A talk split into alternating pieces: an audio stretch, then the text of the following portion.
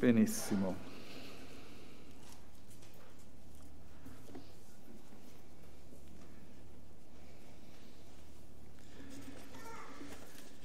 Uh, se avete una Bibbia a, a, portata di mano, anche cartacea, oh, bello vedere. Um, siamo uh, in Salmo 15 per uh, questo primo messaggio dell'anno.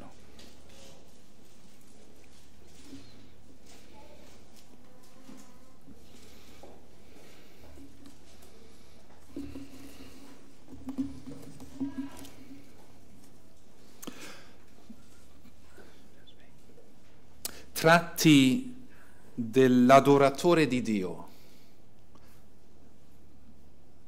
Tratti dell'adoratore di Dio.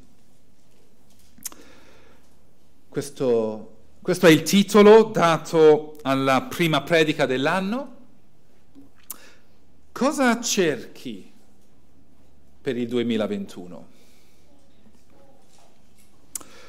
Magari seppellire le brutte esperienze dell'anno appena passato, chi di noi avrebbe immaginato quanto avvenuto? Tanti nel passaggio al nuovo anno eh, poggiano le speranze eh, sui nomi di, di Pfizer e AstraZeneca, più di ogni altra cosa. Il programma nazionale di vaccinazioni. Quest'anno prima di tutto cerco l'iniezione di, di, di questi prodotti. Per altri uh, maggiore serenità psicologica, un, un riprendersi le libertà della vita normale. Sapere i miei amati stiano bene, si sorpassi la crisi. Cosa, cosa cerchi per il 2021? È sempre stimolante individuare un brano uh, biblico per l'esordio dell'anno eh, come facciamo ogni anno, brano possiamo dire che in un certo senso propongo alla Chiesa perché possa accompagnarci nell'anno nuovo 2021, ricordandoci degli elementi prioritari, poiché è giusto prima di tutto aspirare, è giusto aspirare a certi obiettivi, è giusto che il popolo di Dio aspiri a diversi obiettivi pianificare cosa si vuole fare nella vita è giusto, è doveroso per il cristiano. Non ritrovarsi all'inizio dell'anno senza pensarci, invece dire grazie, grazie Signore Gesù per questo nuovo anno, grazie per il tempo che mi hai donato. Non vorrei gettare le perle del prezioso dono del tempo ai porci dei miei bassi desideri. Voglio darmi dei buoni obiettivi. Cosa chiederai del Signore nel 2021? Ascoltiamo il Salmo 15, Salmo di Davide. O Signore, chi dimorerà nella tua tenda? Chi abiterà sul tuo santo monte? Colui che è puro e agisce con giustizia e dice la verità come l'ha nel cuore, che non calunnia con la sua lingua, né fa male alcuno al suo vicino, né insulta il suo prossimo agli occhi suoi è spregevole il malvagio, ma egli onora quelli che temono il Signore. Se anche ha giurato a suo danno, non cambia. Non dà il suo denaro a usura né accetta regali a danno dell'innocente.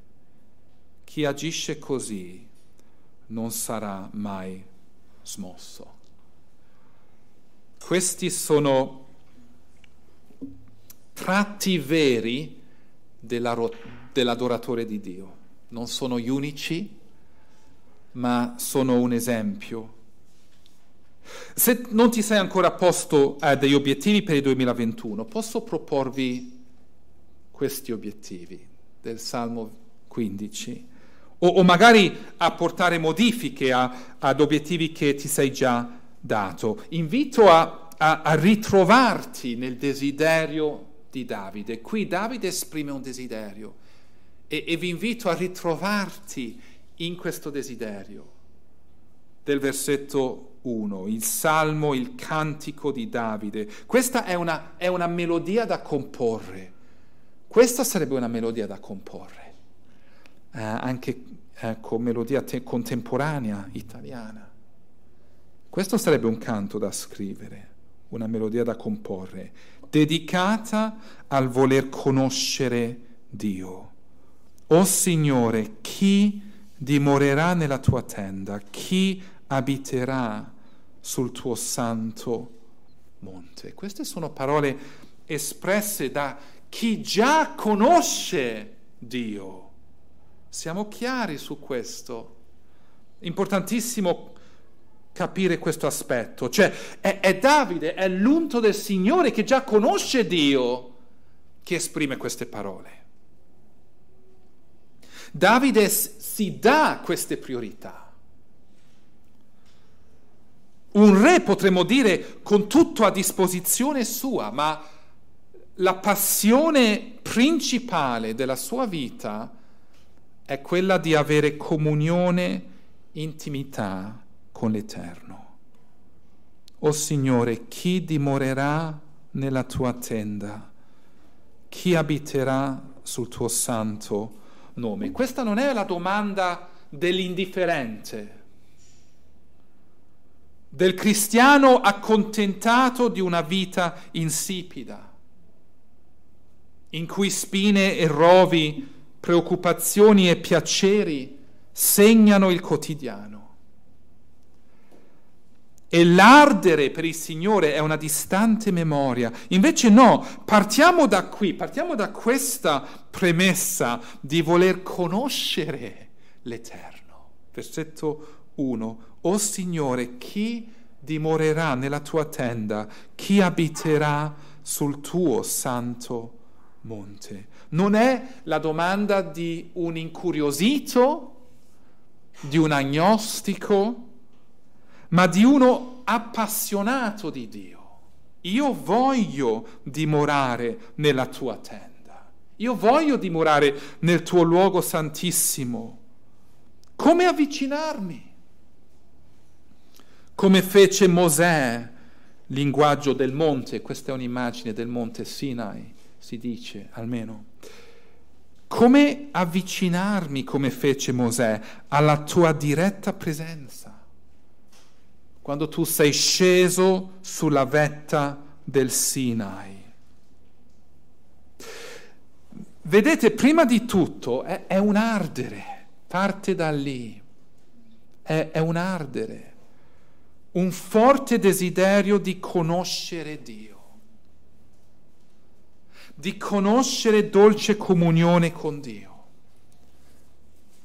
di stare alla sua presenza, di abitare le sue corti, di non permettere che altro della vita offuschi quel desiderio.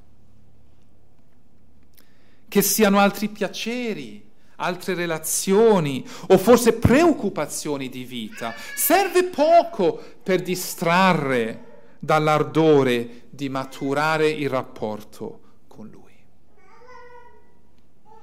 Ti chiedo all'inizio di quest'anno se hai questa passione. Di dedicarti al Signore, al conoscerlo, al piacergli, cercarlo in tutte le tue vie.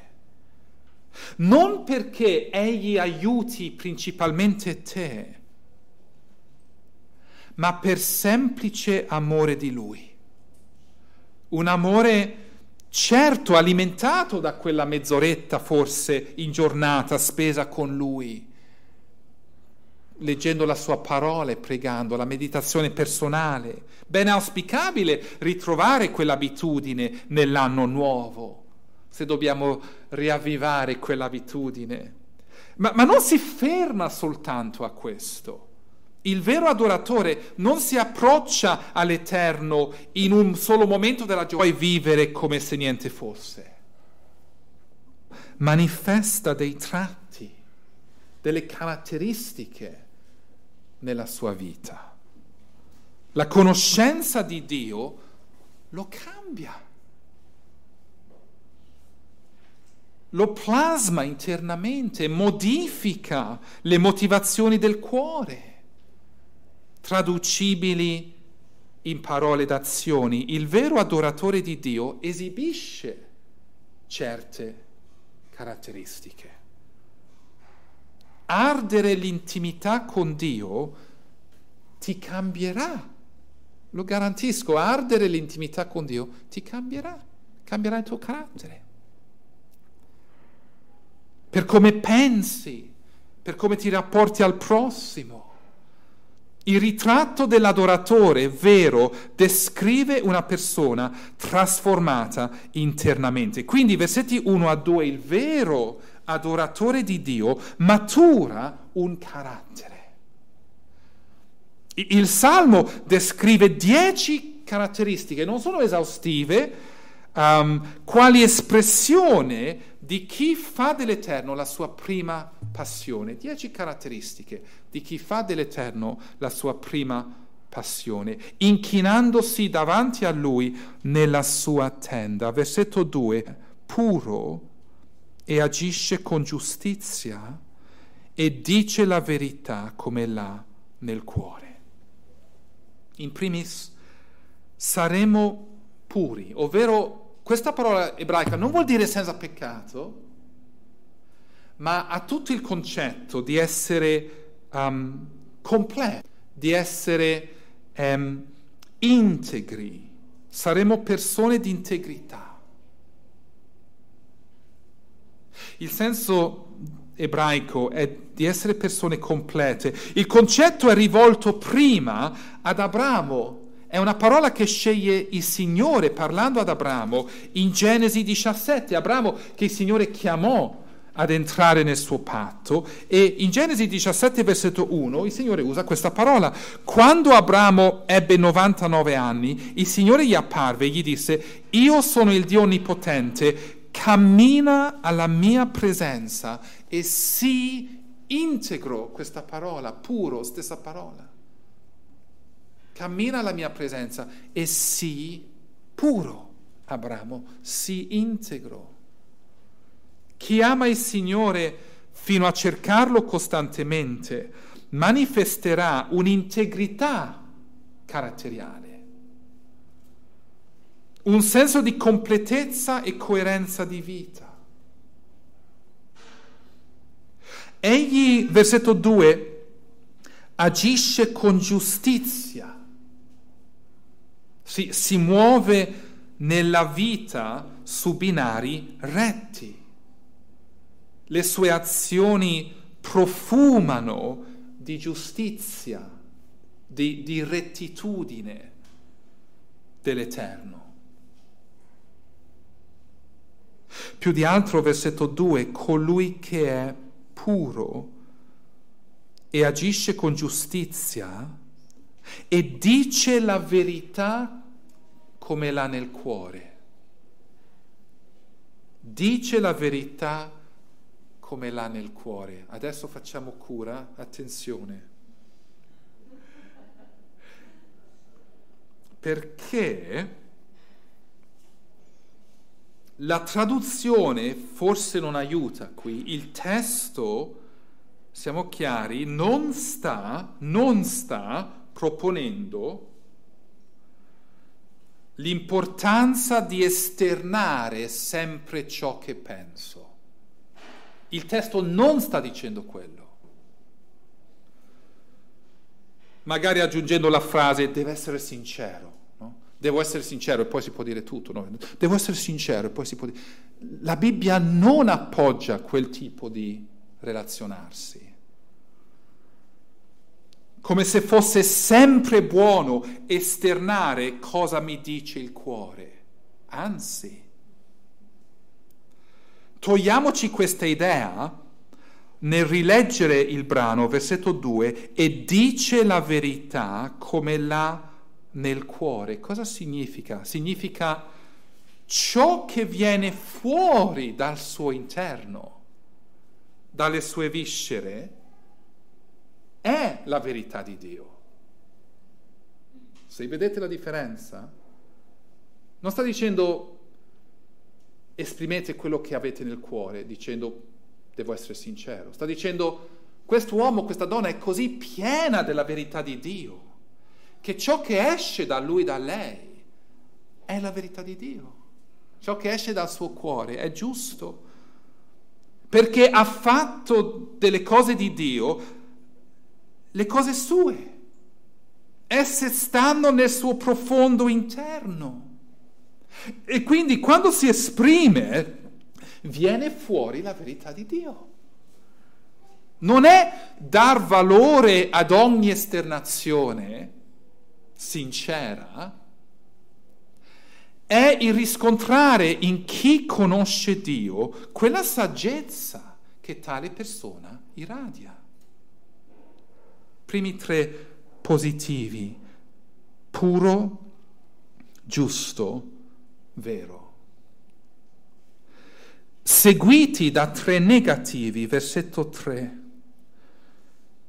che non calunnia con la sua lingua, né fa male alcuno al suo vicino, né insulta il suo prossimo. Chi cammina strettamente con l'Eterno non calunnia altri nel privato, non pensa il peggio su altri dando voce a brutti pensieri senza averli davanti. Versetto 3, non calunnia con la sua lingua, né fa male alcuno al suo vicino. Siamo nel contesto della lingua, al versetto 3. Quindi il far male non è tanto picchiare qualcuno, quanto far male con la lingua né fa male alcuno al suo vicino. Nel contesto dell'uso della lingua, egli, ella, non fa male al prossimo, non, cioè non, non trova piacere nel ferire il prossimo. A volte, per essere fedele al Signore, si deve anche ferire, dire cose dure, difficili. Ma il senso qui è una persona che non trova piacere nel ferire il prossimo con parole pesanti o malposte, né lo insulta, il senso qui è di deridere, di trovare piacere nel deridere qualcun altro, nel, nel fargli sentire peggio di quanto sono io, no? Um, minimizzare qualcun altro, così mi sento più grande. Chi si delizia nella comunione dell'Eterno sa mostrare rispetto al prossimo sa dosare l'uso della lingua, sa valutare le sue motivazioni prima che le esprima. Attenzione, questo non è l'essere soft rispetto al peccato, non è l'essere indifferente rispetto al peccato finire quasi indifferente verso tutti. È facile a volte ridurre l'etica cristiana al io non faccio male ad altri. Ma quella riduzione è, è ridicola chiamare questo un'etica cristiana. Magari la realtà è che non mi impegno con altri, magari sono indifferente verso altri, non faccio male perché non servo nessuno se non me stesso. Non vivo quelle relazioni in cui mi prodigo a fare il bene dell'altro e di conseguenza non mi esprimo. Vivo e lascio vivere, non faccio male a nessuno, tengo la mia piccola fede personale per me, senza effettivamente occuparmi del fratello, la sorella, il prossimo. Questa non è la vita cristiana. Versetto 4. Ai occhi suoi è spregevole il malvagio. Cioè il vero adoratore non è neutro. sa distinguere tra il condannare l'altro e l'esprimere un giudizio dovuto. Agli occhi suoi è spregevole il malvagio, cioè non si delizia del peccato altrui, non, non ammira neanche in segreto il malvagio che se la cava meglio di lui, di lei, né rimane indifferente al peccato, non si lascia piegare dalla cultura intenta a smorzare ogni convinzione. Invece rigetta le scelte malvagie, dando maggiore onore a chi ama e teme l'Eterno, versetto 4, agli occhi suoi è spregevole il malvagio, ma egli onora quelli che temono il Signore. Vedete, amore per il Signore induce a voler dare maggiore onore ai suoi. Alla fine dei conti è, una questione di, di affetti, affetti a plasmare l'indirizzo della vita. Chi ha comunione con Dio ama il popolo di Dio lo prioritizza nelle scelte. Come vivrò quest'anno la Chiesa? Chi sono effettivamente i miei esempi, i miei eroi, le persone che più mi influiscono? E in grande controtendenza all'ambiente culturale che respiriamo, in cui è normalissimo esprimersi su tante possibilità per poi disdire, dico una cosa, mi impegno a parola, magari con una dita o qualcuno, e poi cambio ad un'altra formo l'accordo con uno, poi mi arriva un'offerta migliore, cultura in cui tutto è trattabile. Noi viviamo in una cultura in cui tutto è trattabile. Ci sono fino a quando non mi arrivi di meglio. Nella scia di seguire gli interessi personali sopra l'attendibilità della mia parola, L'adoratore di Dio, versetto 4, fa così. Se anche ha giurato a suo danno, non cambia. Se anche ha giurato a suo danno, non cambia. Perché c'è un valore maggiore del risparmio, della comodità personale, delle preferenze caratteriali. Il cristiano preferisce subire danno che non subire l'accusa di avere rinnegato ad una parola data. L'adoratore di Dio cita raramente gli imprevisti. Ovviamente ci saranno imprevisti nella vita, ma la questione è se quegli imprevisti ci diano il diritto davanti all'Eterno di non rispettare la parola data. Sapendo di appartenere ad un Dio di assoluta parola, suo primo disegno um, sarà quello di essere di parola. Suo primo disagio sarà di non essere di parola. Ultimi due negativi, egli non è dedicato a fare soldi, spesso a danno di altri. Versetto 5, non dà il suo denaro a usura, né accetta regali a danno dell'innocente. Cioè, il giusto, non, non trova, l'adoratore di Dio non trova modo uh, di trarre profitto su qualcuno, a danno di qualcun altro. Di beneficiare personalmente dalla sfortuna di un innocente. A lui non importa l'avidità, avere di più. Chi teme l'Eterno non è di questa stoffa, non è fatto in questo modo. Quindi, carissimi, avreste un progetto più bello di questo per quest'anno 2021? Che non di crescere nella conoscenza di Dio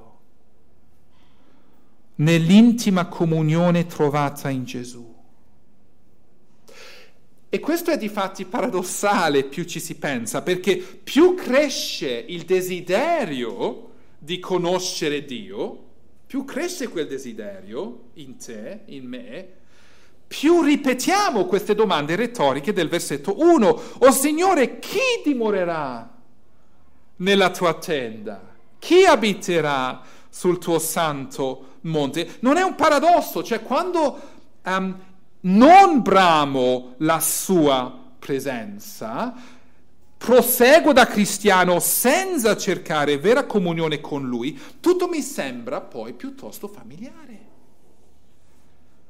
Conosco l'ambiente, conosco l'insegnamento, conosco le cose della Chiesa, c'è poco di nuovo, sono un po' stufo. Quando non ho fame per Dio, Dio per dire non si rivela.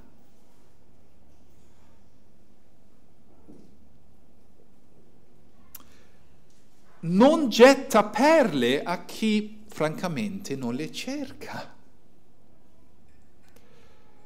Invece più bramiamo la sua presenza, conoscere lui e le sue vie, più sorge la consapevolezza che non lo meritiamo, che chiediamo un dono inestimabile. O Signore, chi dimorerà nella tua tenda? Chi abiterà sul tuo santo monte? Ben oltre i nostri diritti e capacità. È una comunione non dovuta, che non possiamo pretendere. Di conseguenza l'ardere del, de, dal vero adoratore di Dio induce sempre al confessare, dall'ardere al, al confessare. Confessare di non essere questa persona. Ripassando il Salmo, confessiamo, o oh Signore, chi dimorerà nella tua tenda? Chi abiterà sul tuo santo monte? Signore, voglio che sia io voglio abitare intimamente alla tua presenza, eppure non sono integro e coerente come mi chiami ad essere. Non cammino perfettamente retto. Non sono esemplare nel mantenere la verità. Non so se viene detto di me, ecco uno puro, giusto, vero Neppure posso dire di avere pieno controllo della mia lingua, di mai parlare male dei fratelli, le sorelle, gli amici, quando mi deludono, quando mi feriscono, lasciandomi disappunto. Non posso dire di non calunniare mai nel segreto, di non far male al prossimo con parole scelte male, di non volere a volte il male di chi mi è antipatico, neanche di odiare sempre la malvagità. Ogni tanto mi attrae. I miei eroi non sono sempre i più timorosi di Dio. Spesso invidio chi sembra progredire meglio di me. E quanto spesso ho detto una cosa e ho fatto un'altra non ho mantenuto la parola, inventandomi imprevisti per coprire alla fine la mia doppiezza. Ho dato più peso a comodità mie che non alquanto io sia attendibile. E posso dire sinceramente di mai trarre profitto in modi sottili allo sfavore altrui. Vedete, chi cerca chi cerca sinceramente il volto del Signore finisce a confessare, Signore, voglio essere così, ma non lo sono. più mi avvicino alla tua dimora, più mi sento in bisogno di confessare.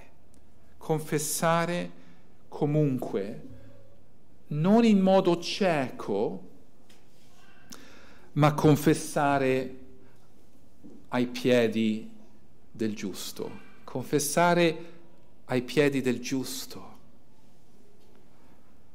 In altre parole, ai piedi di colui cui ricorriamo per perdono, non solo perché è Dio, ma è Dio diventato uomo. Vivendo da uomo quella piena adorazione del Padre che sfugge ad ognuno di noi di cui zelo per la casa del Signore lo consuma.